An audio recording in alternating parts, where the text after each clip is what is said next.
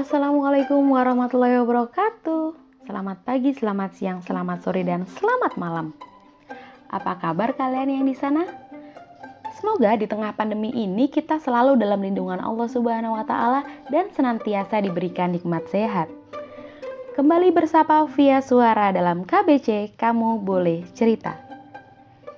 Etika adalah hal yang umum pada masyarakat namun sering kali terabaikan dalam tingkah laku kita. Kadang, etika yang salah menjadi sumber dari sebuah masalah ataupun keretakan. Ya, sepenting itu memang. Pada sesi kali ini kita akan membahas tentang etika nih. Yuk mulai ngobrol. Yang akan kita bahas pertama kali yaitu etika berbicara yang baik. Apa saja sih? Yuk simak. Yang pertama, fokus dan tatap mata lawan bicara kita. Kontak mata selama pembicaraan berlangsung akan membuat lawan bicara merasa didengarkan dan dihargai. Kita pun akan mudah menangkap maksud pembicaraan jika kita fokus dan menatap mata lawan bicara kita. Yang kedua, berbicara jelas dengan intonasi yang baik. Bicara dengan jelas, jangan berbelit-belit agar lawan bicara nggak tersinggung menangkap maksud kita. Nada suara pun harus diperhatikan apalagi jika kita berbicara dengan orang yang lebih tua. Hindari nada suara yang keras dan ketus agar gak menimbulkan salah paham. Yang ketiga, tunjukkan ekspresi muka ceria. Ekspresi ceria akan membuat orang lain merasa nyaman saat berbicara dengan kita. Lain halnya jika kita pasang muka yang cemberut tuh. Gak cuma bikin orang lain malas bicara sama kita, tapi juga membuat kesan yang gak bersahabat pada diri kita. Yang keempat, memakai bahasa yang baik dan sopan. Hindari mengucapkan kata-kata kasar dan kotor saat berbicara. Hal ini akan membuat pandangan orang lain gak baik pada kita. Yang terakhir, hindari berbisik-bisik. Sikap ini sering kali membuat orang lain tersinggung nih. Jika memang ada sesuatu hal yang serius, lebih baik bicarakan baik-baik biar gak salah paham.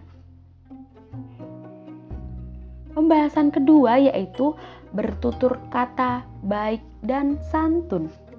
Bertutur kata yang baik dan santun merupakan cerminan akhlak seorang muslim yang membawa kedamaian bagi dirinya maupun orang-orang di lingkungan sekitarnya. Bertutur kata yang baik dan santun diterapkan kepada siapa pun lawan bicara kita, baik orang tua, sesama, ataupun kepada orang yang usianya jauh di bawah kita. Manfaat yang kita peroleh dari berkata baik dan sopan adalah menjadikan kita seorang muslim yang lebih tenang dan tentram, menjauhkan dari perselisihan, serta akan lebih dihargain oleh siapa pun.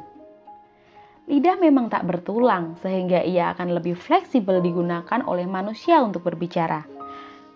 Namun, jika tidak disertai dengan kendali diri, maka dampak dari ucapan yang menyakitkan lebih dahsyat daripada luka dari sebilah pedang. Lukanya akan melekat dalam waktu yang lama, bahkan bisa sampai ajal memisahkan nyawa dari raga. Karena itu, pergunakanlah kata dengan bijak, hanya untuk hal-hal yang bermanfaat, dan jauhkan diri dari akibat yang bisa merugikan kita. Berikut ini ada beberapa tips untuk menghindarkan diri dari perkataan buruk yang dirangkum dalam buku Miracle Hidayat The Practice. Yang pertama, berpikir sebelum berkata atau menyampaikan sesuatu kepada orang lain. Yang kedua, pikirkan akibat dari kata-kata yang kita ucapkan. Ketiga, Berbicara seperlunya tanpa harus memperbanyak pembicaraan yang tidak bermanfaat. Keempat, sampaikan maksud dengan bahasa yang halus dan tidak berbelit-belit. Kelima, tidak meninggikan atau mengeraskan suara ketika berbicara. Keenam, menunjukkan rasa hormat dan penghargaan kepada lawan bicara kita. Dan yang terakhir, berusaha membalas perkataan kita dengan baik dan sopan walaupun ada perkataan buruk tentang kita. Baik, sekian obrolan kita mengenai bertutur kata yang baik. Mari kita mulai memperbaiki diri. Jika kamu merasa sendiri, hubungi konselormu karena konselor ada untukmu. Do your best karena kamu istimewa. Subhanakallahumma wa bihamdika alla ilaha illa anta astaghfiruka wa atubu ilaik. Wassalamualaikum warahmatullahi wabarakatuh.